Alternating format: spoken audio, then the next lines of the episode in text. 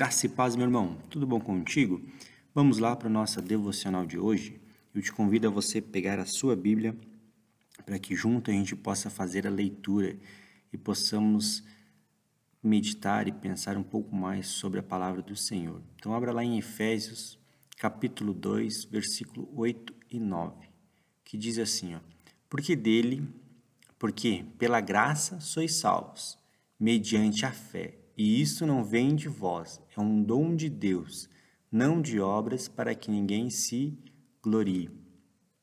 Há um grande engano no mundo de hoje, meu irmão, que muitas pessoas creem que a salvação está ligada nas boas obras de caridade. Com certeza você já ouviu falar: ah, não, esse vai para o céu porque ele era uma boa pessoa, ele cuidava dos outros, ele ajudava os outros, ele era caridoso, ele era generoso, e a gente acaba sempre ligando a salvação a bens, a ações que fazemos aqui na terra.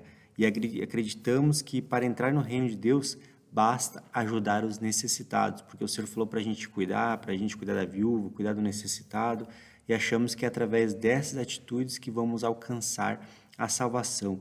A Bíblia ela recomenda sim amar ao próximo.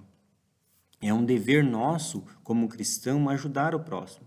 Mas, no entanto, não podemos considerar isso como um critério para nossa salvação, pois a graça de Deus é que nos salvou.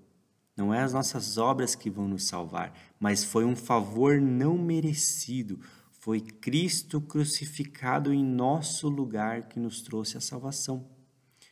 Foi a, a entrega de Cristo lá na cruz que trouxe a salvação para os nossos pecados, que trouxe a salvação para a nossa vida. Então a graça do Senhor é que veio sobre nós. Não é os nossos, não é mérito de, das nossas atitudes, mas sim de reconhecermos que Cristo é o nosso Salvador, reconhecermos que Cristo morreu na cruz por nós e reconhecermos que precisamos e necessitamos da graça dele em nós. É isso que vai nos trazer a salvação. Precisamos continuar com, as, com nossas boas obras, sim, Precisamos continuar ajudando o próximo? Sim. Precisamos ser generosos?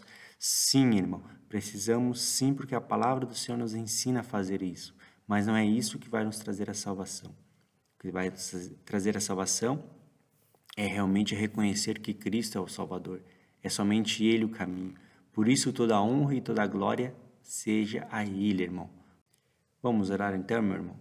Deus, obrigado, pois o Senhor nos trouxe a salvação por meio da graça e hoje posso ter meu nome escrito no livro da vida, graças ao sacrifício de Jesus na cruz.